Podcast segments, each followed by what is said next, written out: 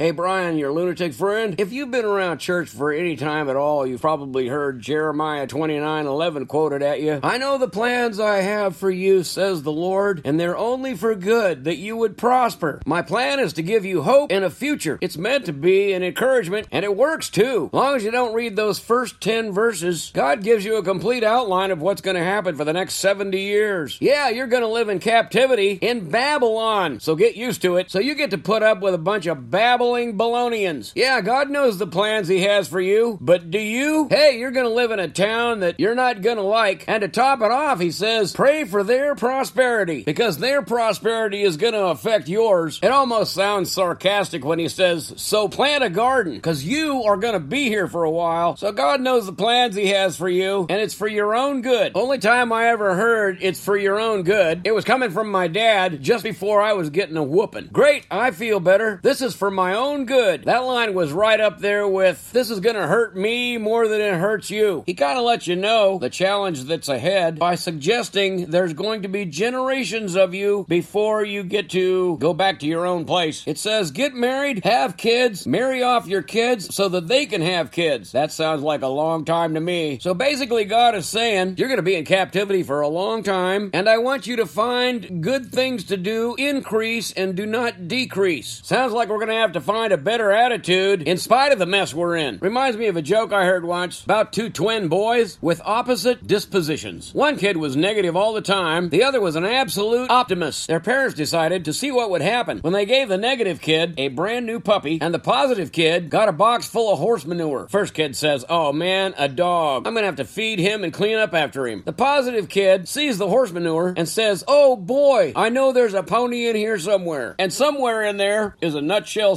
sermon I'm sure you remember that verse in the Bible about being transformed by the renewing of your mind. It sounds to me like that's up to you, and it's about finding a better attitude through the perseverance. I hope you don't think I'm just a babbling Balonian. If you're finding a smile in any of this, I hope you would tell me what it's worth by going to nutshellsermons.com forward slash support. I'd also love to hear from you by signing the comments page. I will answer you.